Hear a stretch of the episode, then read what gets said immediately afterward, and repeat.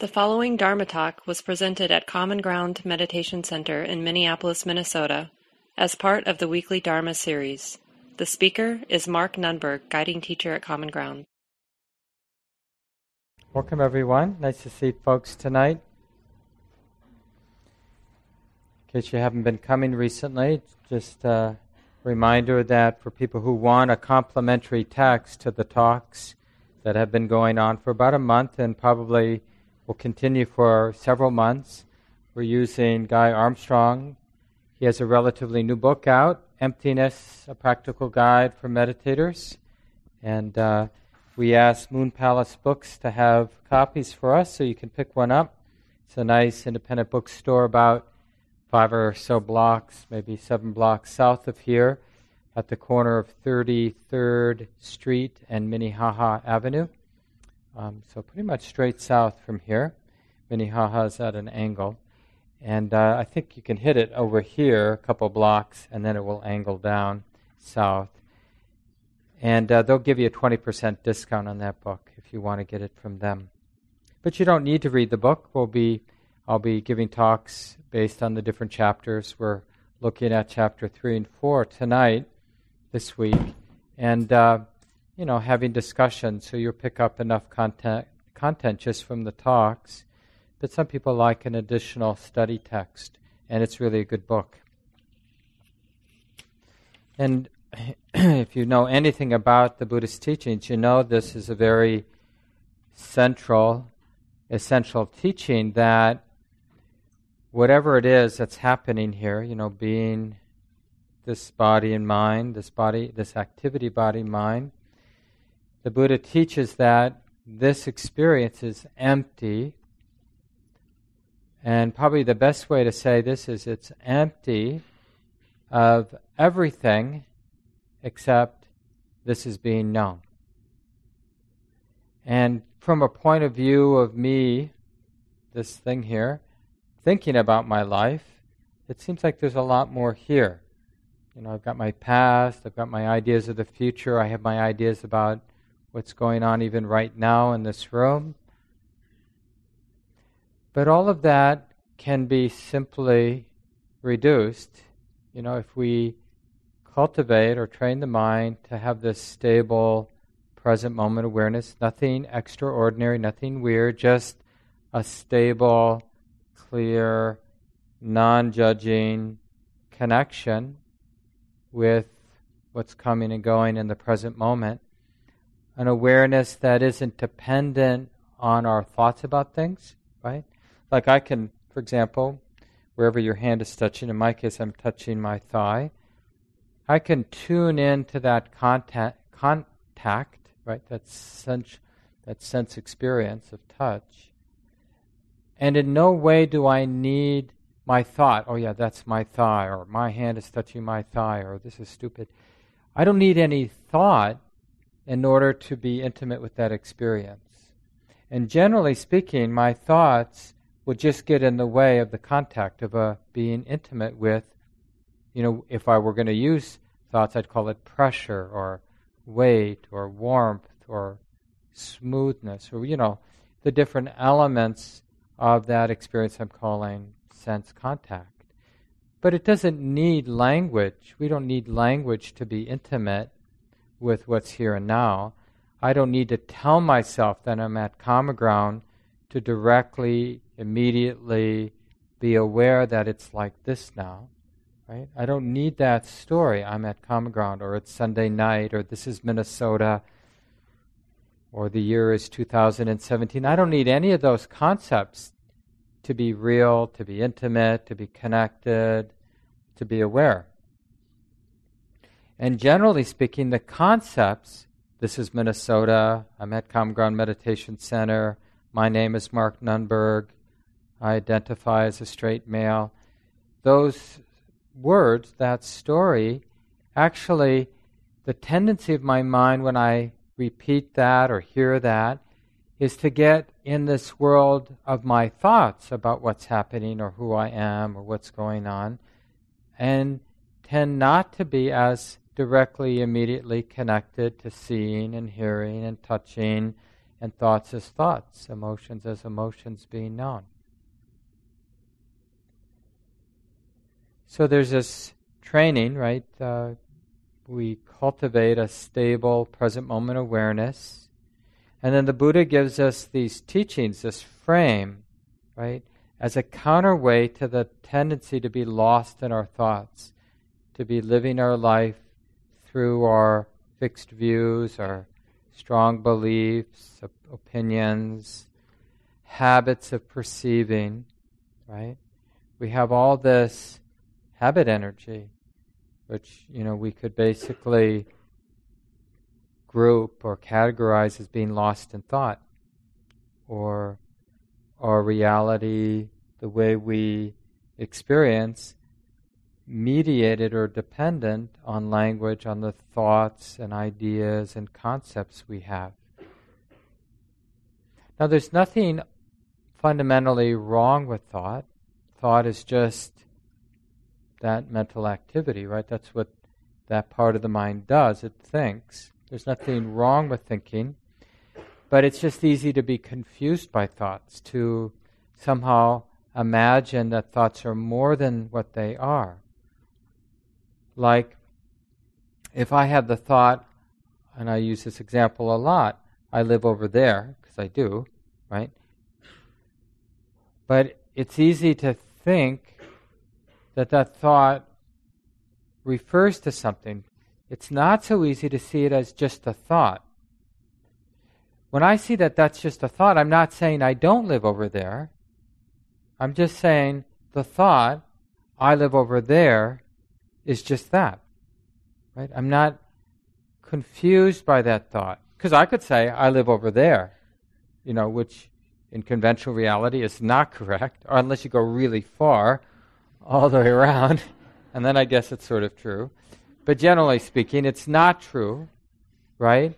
But I don't have to be confused by that thought either. Thoughts are just thoughts. That's just something. And some thoughts, you know, like, and even if today, if we had a transcript of all of our thoughts, you know, a lot of our thoughts were just sort of off the wall, not really relevant to anything or direct lies or whatever.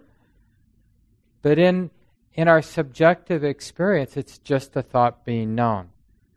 And this is sort of uh, a challenge for us to rely on our direct, immediate, simple, subjective experience. And we have a way of dismissing subjective experience that somehow there's this better thing called objective experience. But, you know, for us, objective experience would be something that we all agree on can we all agree we're at common ground? And it's basically a consensual story. But that story is not really related to the experience. You know, we could be sitting having a nice meal, spaghetti, right? And we could have this consensual story. We're eating spaghetti. Everyone's in agreement. We're eating spaghetti. We're eating spaghetti. But that idea, I'm eating spaghetti, that's not the experience of eating spaghetti. So, in Buddhist practice, what the Buddha is pointing to is cultivating this kind of mind that's stable, that understands how to connect with the present moment, right? And I mentioned last week the six sense gates, right? These, these are the six ways we're sensitive. We, the mind or the mind through the body is sensitive to sound, to sight, to touch, to smell and taste. And the mind, or you could say heart, is also sensitive to the activity of the mind. So, just to keep it simple, we have the activity of the body, the five physical senses, and we have the activity of the mind. And the mind can know these six things, or these two categories of things activity of the body and activity of the mind. And this is what we call our subjective experience. But is there anything other than our subjective experience? Anything whatsoever? What is not our subjective experience? We have the idea, like your experience? But what is that? It's like seeing being known, because I'm looking at somebody, and then the thought, it's a mental construction. You know, there's a guy over there who probably has experience. That's a thought being known. You know, and if I have some sort of arrogant certainty that the thought represents reality, then that maybe there's like a visceral tension that goes with that arrogant certainty, and that's just sensation being known, right? So, whatever experience we've ever had, or having right now, or will ever have, it will be a subjective experience of the activity of the body and the activity of the mind being known. And it's a real direct, immediate challenge to the very big habit, you know, the habit that has a lot of momentum of being lost in our thoughts. Because our thoughts are very interesting and we can do amazing things and it's, you know, they're quite thinking is quite useful, especially for communication, connecting with each other, you know, checking out your story versus my story and coming finding some common ground around our stories or realizing we don't have any common ground around our stories. But in terms of learning, getting some clarity about the causes for stress and how to be free of stress, we need to rely on our subjective experience. And because of the habit of being lost in thought, over relying on thought, forgetting or being confused about what thoughts are, there's going to be some pushback to this training. I'm sure you've noticed, you know. So you come, you do like we did tonight, about a 35 minute sit, or you sit at home, right? You may have the intention, you know, breathing in, sensitive to the body just as it is, breathing out, or whatever technique you're using to stabilize this present moment awareness or to have a continuity of present moment awareness. So, whatever your technique or training is, it's very easy. I mean, it's for, for sure easy just to kind of worry about your problems, speculate about the future. But even if you feel like you're practicing, often we're thinking about practicing or we're imagining. We, we might even have sort of mental images of practicing, like almost like we picture ourselves sitting and meditating or sitting and being calm and meditating. It's like we've got a whole production facility in there, sort of telling stories, making internal videos about what we think is happening in the moment.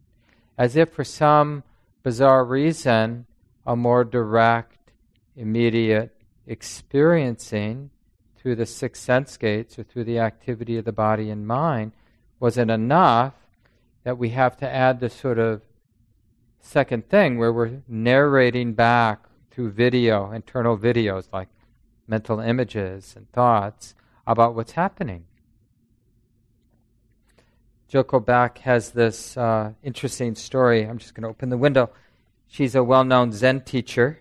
She died recently, maybe five or seven years ago. I'm not sure exactly.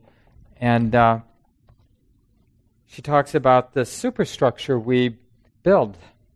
We have a perfectly fine house with a nice, nice big windows, nice door, and because we're neurotic human beings, we build another really nice house right on top of the existing house. And of course, we're living in the existing house. The other house is just slightly bigger, just big enough to get around the first house. And all of a sudden, that first house becomes very dank, you know, dark, a little stifling, because there's a second house built around it, right? And it's sort of like what we do. We have this life that's being lived. We have this activity of the body and mind happening, happening, happening, this capacity to be aware. But we also have this capacity to think, and the kicker is this capacity to be confused by the thoughts that are being thought. And so we start to construct another reality and we get confused, fall under the spell, get seduced by our thoughts, thinking thoughts are more than just thoughts. And all of a sudden, we're attached, identified with our thoughts as if our thoughts about me, our thoughts about Sunday, our thoughts about what's going on My thoughts about you are the reality. And when I'm attached to those thoughts, I'm disconnected to my actual life, which is, according to our subjective experience that the Buddha points us to, the activity of the body and mind being known. And that it never has to be more complicated than this being known. Sensation being known, sight being known, thought being known. Always that dance of those two things, something being known. And that something will either be the activity of the body, the five physical senses, or the activity of the mind. And things like emotion or kind of include both, right? Generally, emotion, a strong emotion will have a visceral, like some sensation with it. But often, emotion have some mental content too, image or thought associated with the movement of emotion. But in the end, it's still just something being known. Now, can we live in that place? And what happens when we train ourselves to live in that place? That's the interesting question. And that's really what these teachings are all about. And to even begin, we have to, you know, what I've been calling subjective experience versus what we call objective experience. I think what the Buddha might say is, you know, all we can ever know is subjective experience. So let's just stop talking about objective experience, right? Because even if we really feel like we're on the same page about something, you know, that's just a subjective experience. What else could it be? It's something being known. Like, oh yeah, we're really in sync here, you know, because we're talking about something that's true, objectively true. That's just an experience being known. It's the activity of the body and the mind being known here and now. Now, the key is to remember that that's all it is. So it's not about suppressing thoughts, it's about understanding thoughts are just thoughts being known. Emotion is just emotion being known. Sound is just sound being known. Sight is just sight being known. Touch is just touch being known.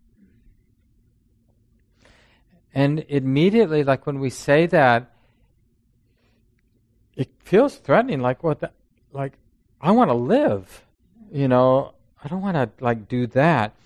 But the, the important thing to understand is that is what's already happening. We don't have to do anything for that to be true.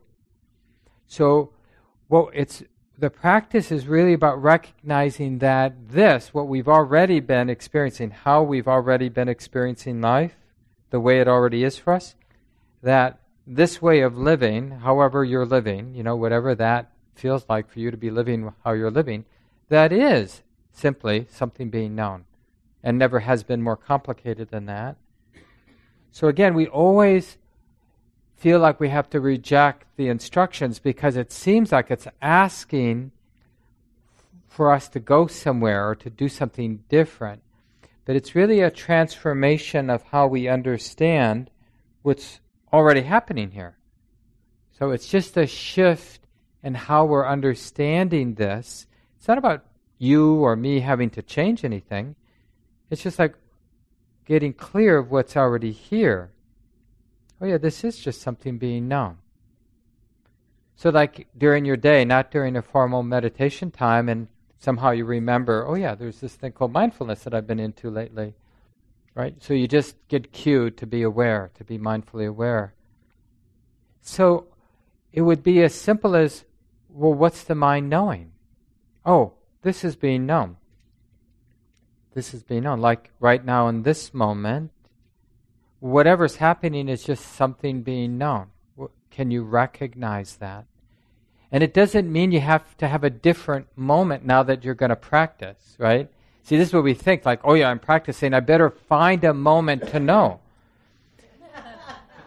but the thing is, it doesn't matter what the object is. The real task is to realize it's being known. It's just something being known. Not like what's being known. It doesn't matter if you're acting out in a really like bad way. The important thing is, in that moment, can the wisdom in the mind realize, oh yeah, this is something being known? It looks like this, it feels like this, it is like this. It's just this experience being known. But we have this idea like meditation is something I do.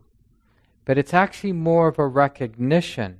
It's like a shift, a transformation of how to, you know, it's like if we're used to looking from a particular angle at what we call my life, it's just a different angle on it. Oh, yeah, this is just something being known. This is just something being known. And of course, you don't need to repeat that phrase in your mind to know, like, to be curious what's the mind doing, what's the mind knowing.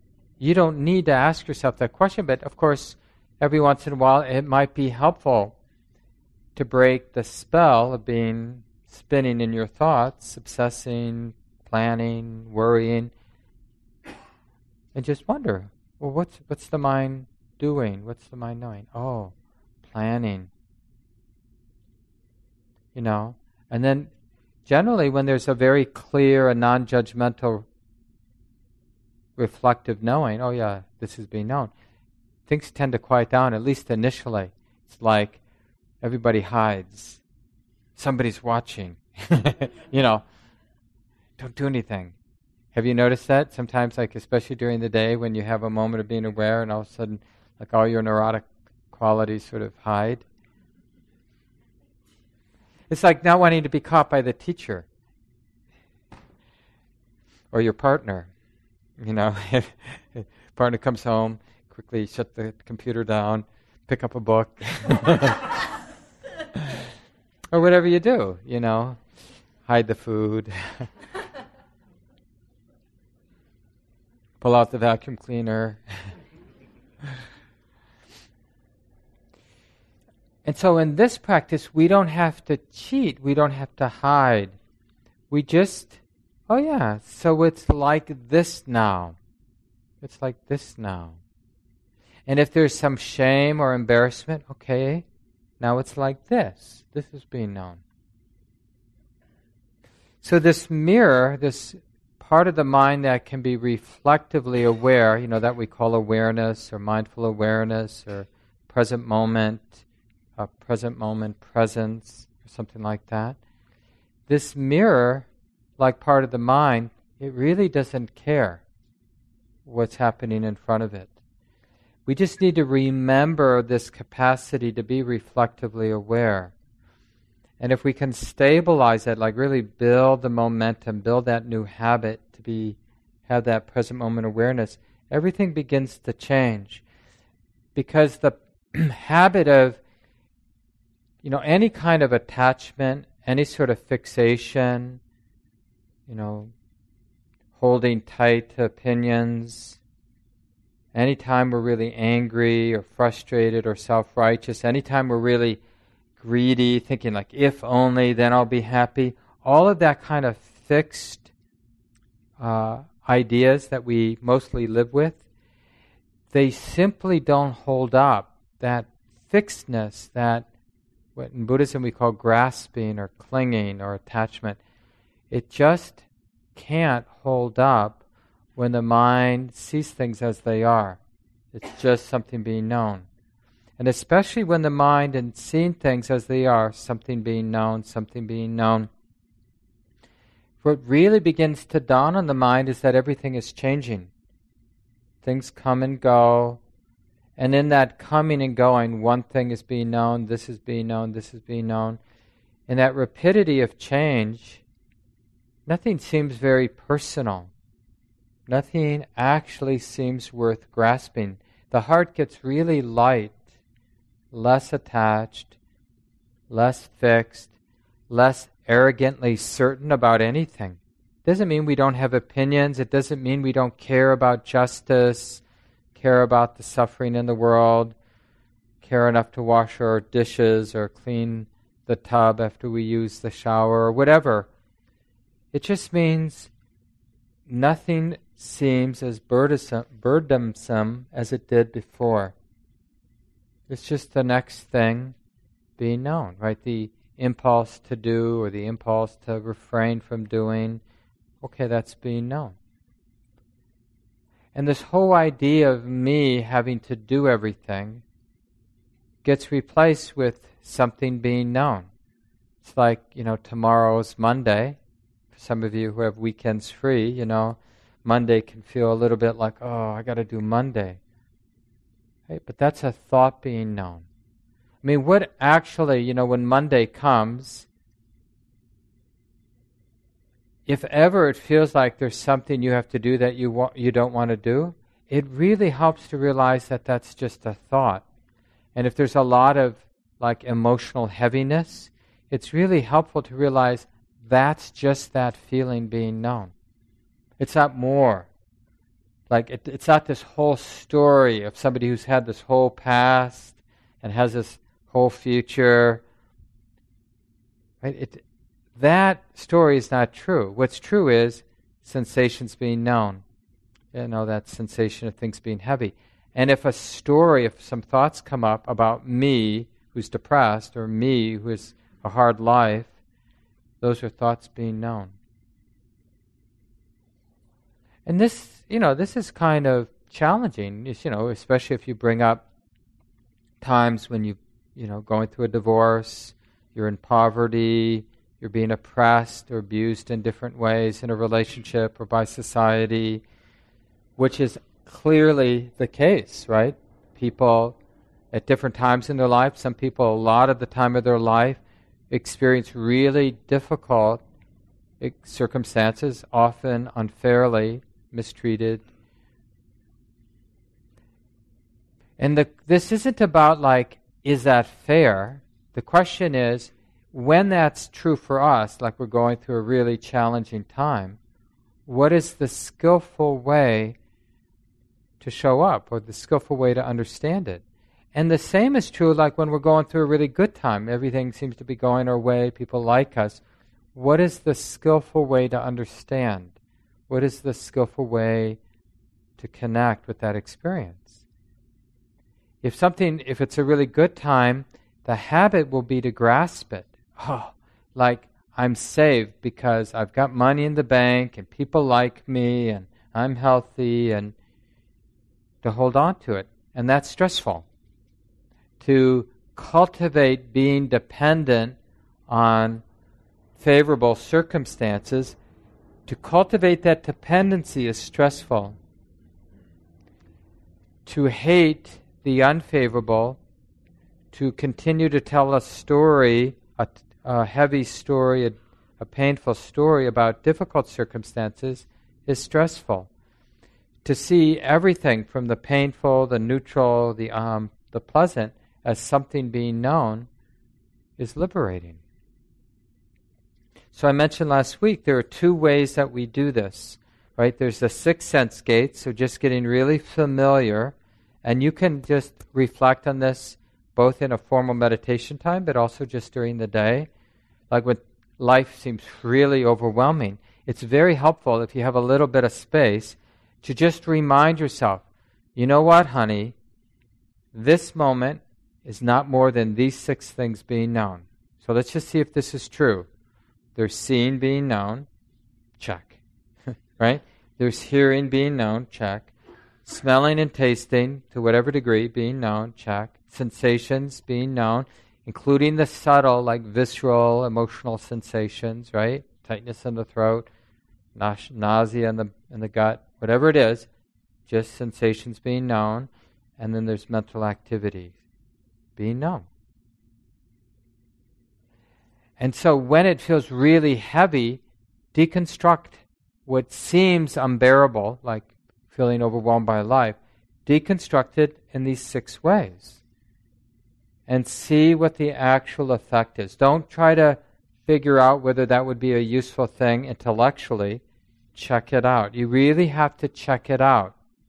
And uh, the related way to do that is to group the five physical senses as one thing body, or form, sometimes it's translated as, but it's really just the sensitivity of these five physical senses, and then the mind. So this is the five, it's called five aggregates. It's sort of a funny word.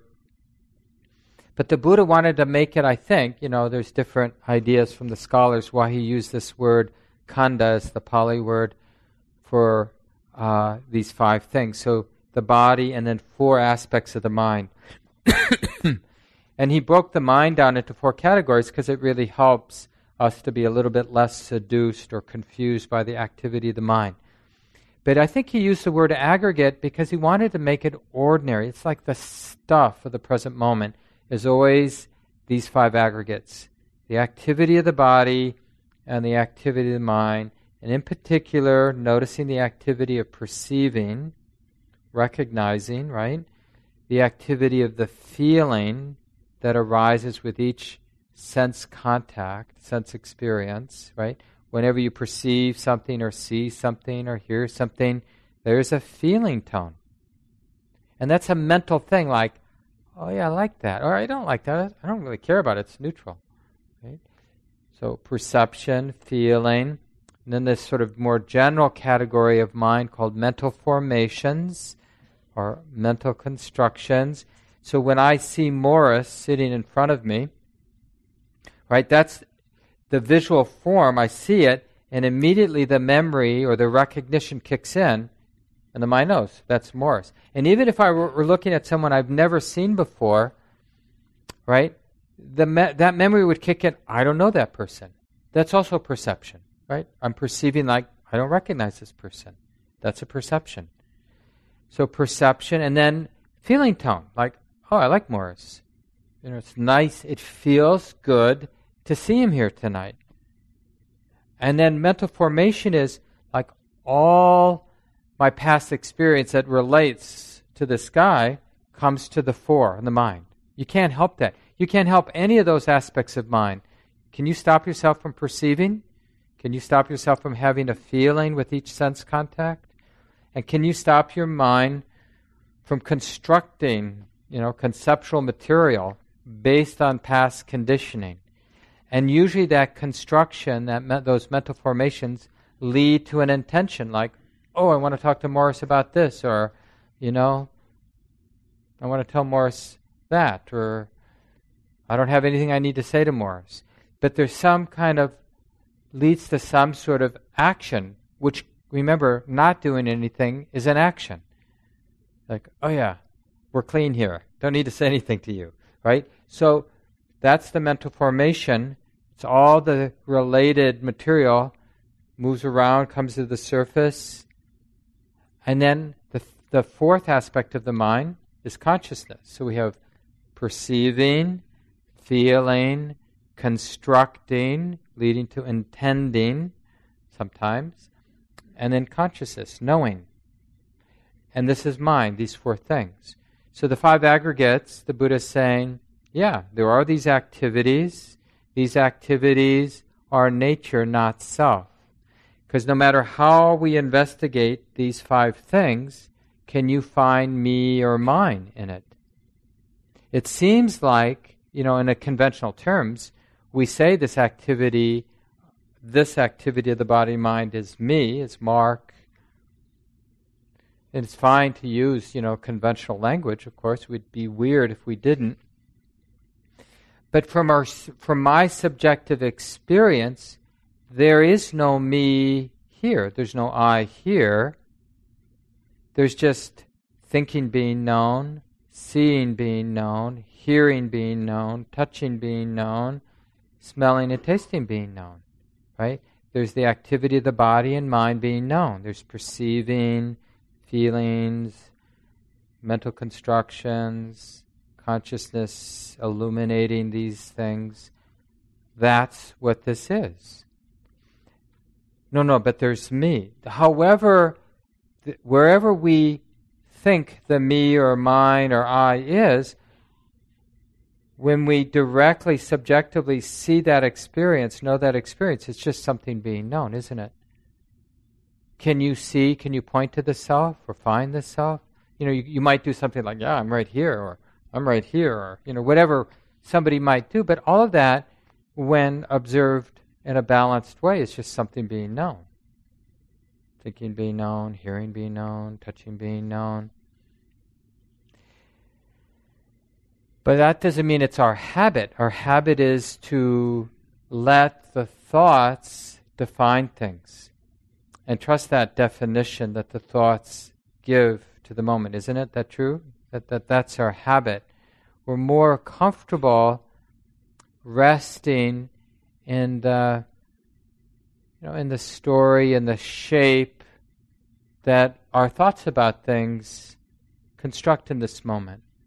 So we're cultivating a taste for things being more simple and cool. We're, we're really, this particular, and you know, there's different trainings the Buddha suggests, but this particular training, it's really, we're using the stability of present moment awareness to, to cultivate wisdom that transforms our view or transforms our understanding. And the basic method is to use that stability of present moment awareness to keep deconstructing the present moment as something being known and use a simple division of body being known, the five physical senses, and mental activity being known. And so, whenever, you know, if we get good at this, build some momentum with this, then nothing would be outside of this. And then, like I mentioned earlier, to really check out are you able to be a good human being, an engaged human being, a loving friend, a nimble employee, you know, whatever you do in your life? Does this in any way get in the way of being a functional human being? Doing this deconstruction, really emphasizing this, like developing the habit of present moment awareness. What's the downside of this? And with that, I'll leave it for discussion, for your questions. So, comments, questions, what comes to mind in this? What are your own experiences? Yeah, you want to start us off, Kermit? Um, this is about mental images and kind of tying in with the last book that we studied. Um, just want to preface my question with a question. Um, awareness, um, awareness just reflects. It doesn't. It doesn't care whether something is beautiful or terrible. It just reflects. Correct. Mm-hmm. All right. Um, the instruction is to um, shift your attention from from the object of awareness to awareness itself how do I know I'm looking at awareness or just something that I'm contriving or imagining or right. but how do the, I know what I'm looking at? Yeah, but there's only one way to know awareness. And that's because an object is being known. Right? So the present moment, like this moment here for each of us, whatever it is, if it's a sight or a thought that's being known, but whatever's happening in the moment, whatever's being known, the object is there and the awareness is there. They're not like in two different locations, right? I mean, remember, whatever it is we're doing, the experience that we're investigating is right here. So you never have to feel like, I do the Buddhist thing, but I need a different experience in order to do it. So whatever the Buddha is pointing to, or whatever our teachers are pointing to, they're pointing to the exact experience that we're having. Like whatever we're meant to do in practice, this moment of our experience will do. So if we're learning to recognize this or any moment as something being known, we're recognizing, we're trying to recognize what's already true. So we just get closer and closer to what is already happening for you, right? This is just something being known. And generally speaking, it's more simple than you think. Like we tend to want to overthink it. Yeah. This is already something being known, but can we recognize it as something being known? Yeah. Thanks, Kermit. What else comes to mind? Questions? Hi, Mike. Um, this may be a little esoteric, but if the if the knowing is is what's constant, why can't the self be the knowing? Mm-hmm. But who said the knowing's constant? Well, it's, yeah, usually it's not. yeah. the point is to um, connect or be aware, be intimate, see things as they are, and to notice what the effect is. What the Buddha tells us and what our teachers tell us, if we cultivate an honest, kind, present moment awareness, an awareness that isn't dependent on our thoughts about things, that good things start to happen. Now, first of all, cultivating present moment awareness shouldn't strike us as being like a weird or, you know, like dangerous thing for us to do. So it's like okay to check it out. And then just see what happens in our life when we have this more steady, present, simple present moment awareness. And you'll see, because I see it in my own life, I've seen it in so many students and my teachers, there's just less and less attachment, less and less psychic weight we're dragging around as we do the ordinary twists and turns of living. As opposed to when people haven't cultivated that training or just naturally more lost in thought, more caught up, more attached, it's pretty easy to see that they suffer, those beings, and when we're that being, we suffer a lot when there's less of the mindful awareness.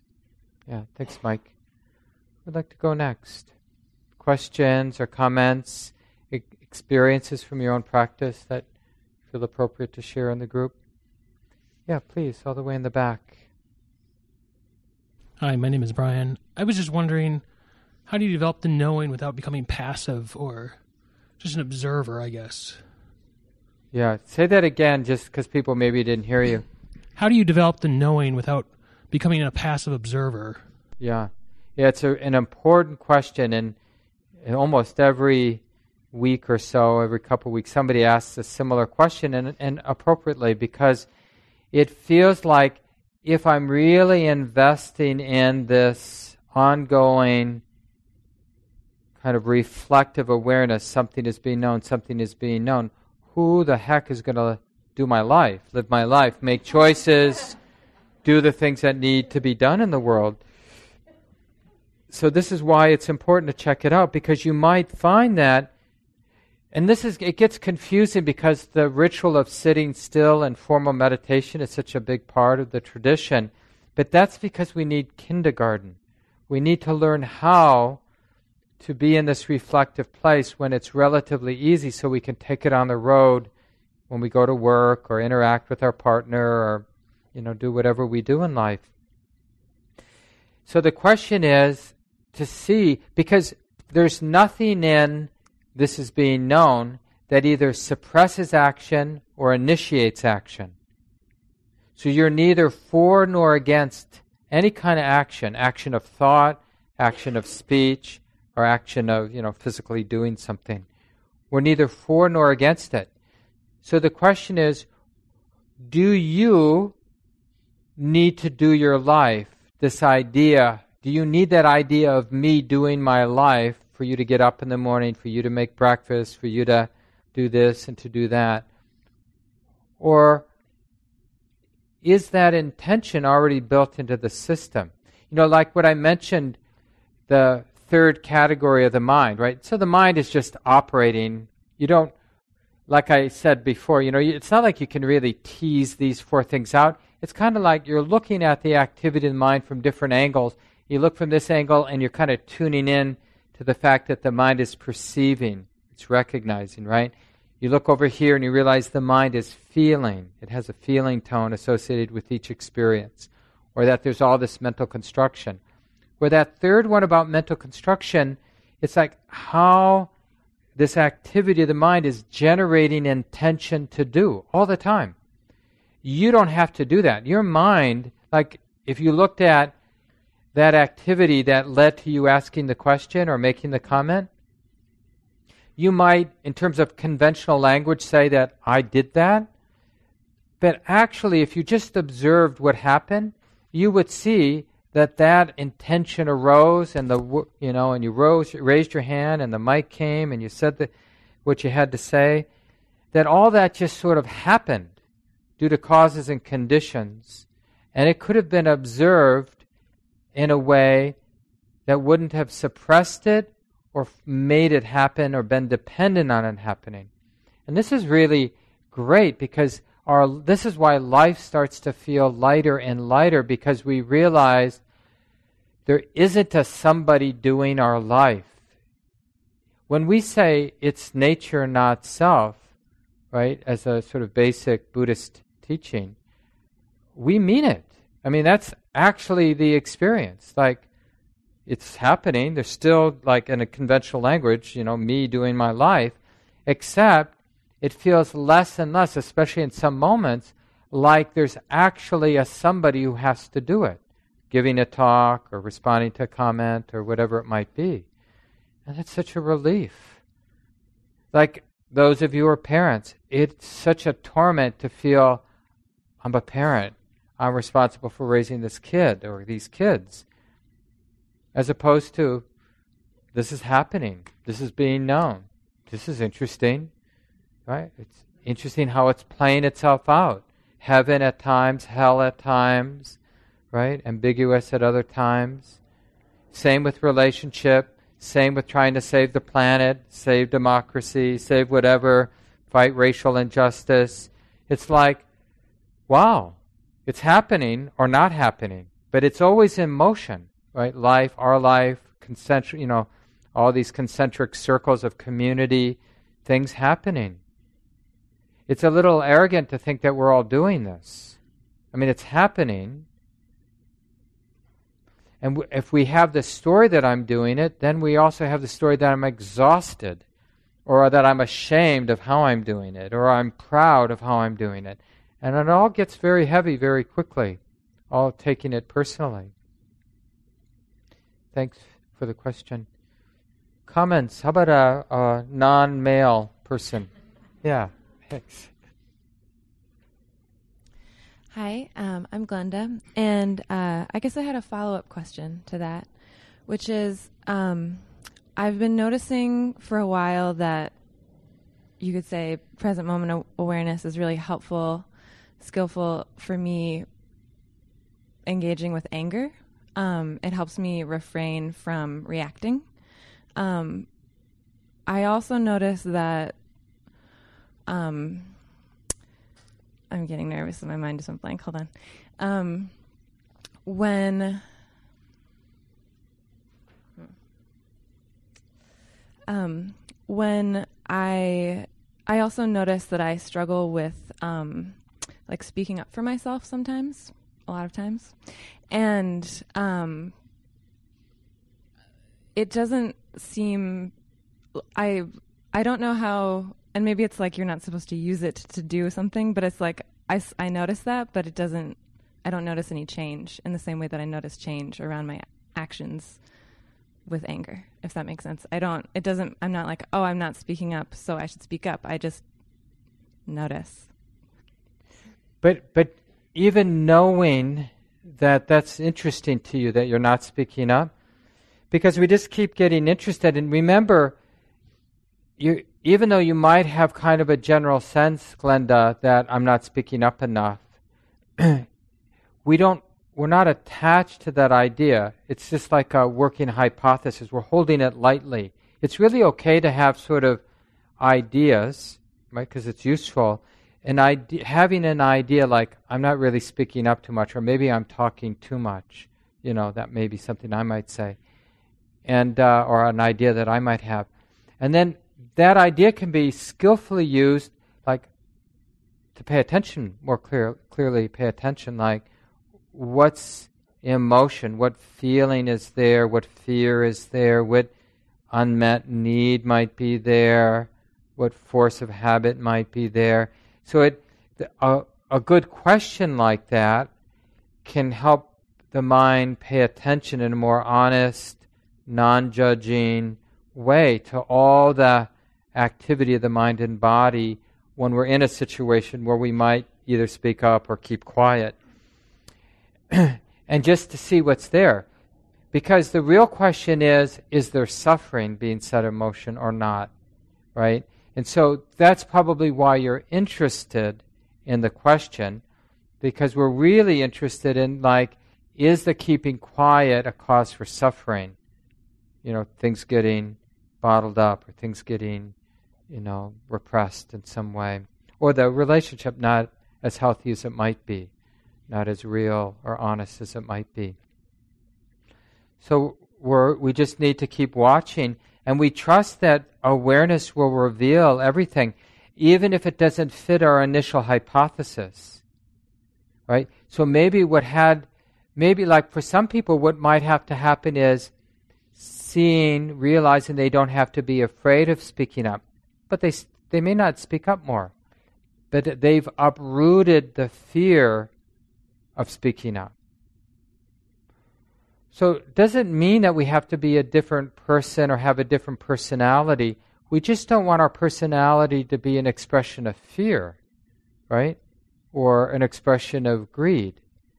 We want our personality to be an expression of freedom.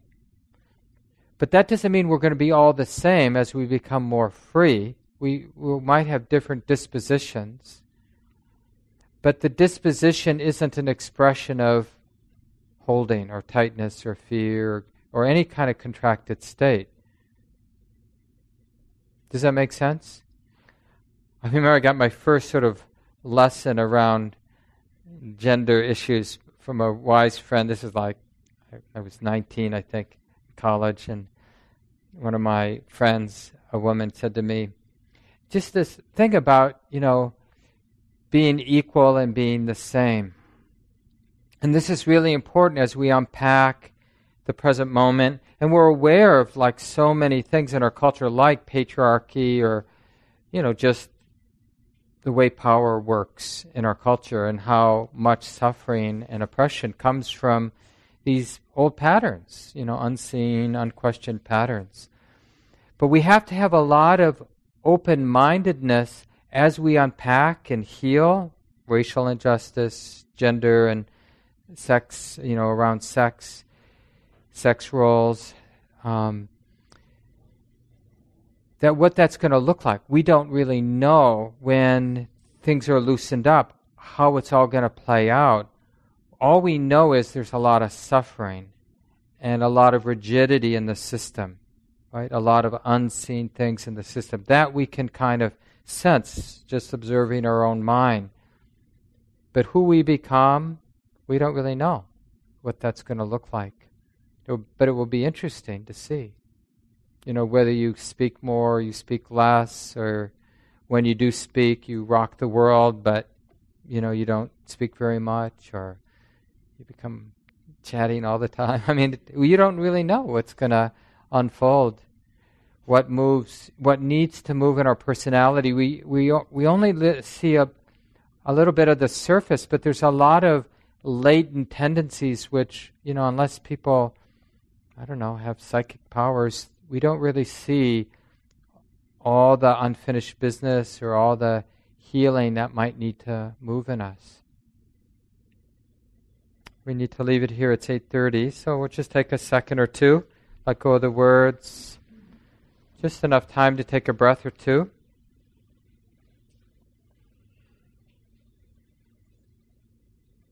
Not to worry if some of what was said tonight was confusing.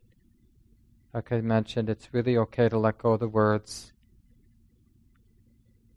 Trusting the wisdom that's growing, deepening in our own heart and mind.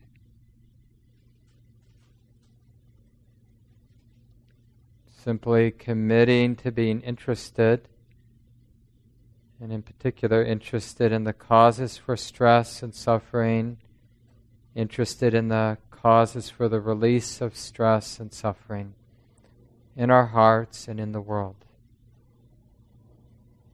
Thanks again, everyone, for coming. This talk, like all programs at Common Ground, is offered freely in the spirit of generosity. To learn more about Common Ground and its programs, or if you would like to donate, please visit our website www.commongroundmeditation.org. Thank you for listening. To learn how you can support the teachers and Dharma Seed, please visit dharmaseed.org slash donate.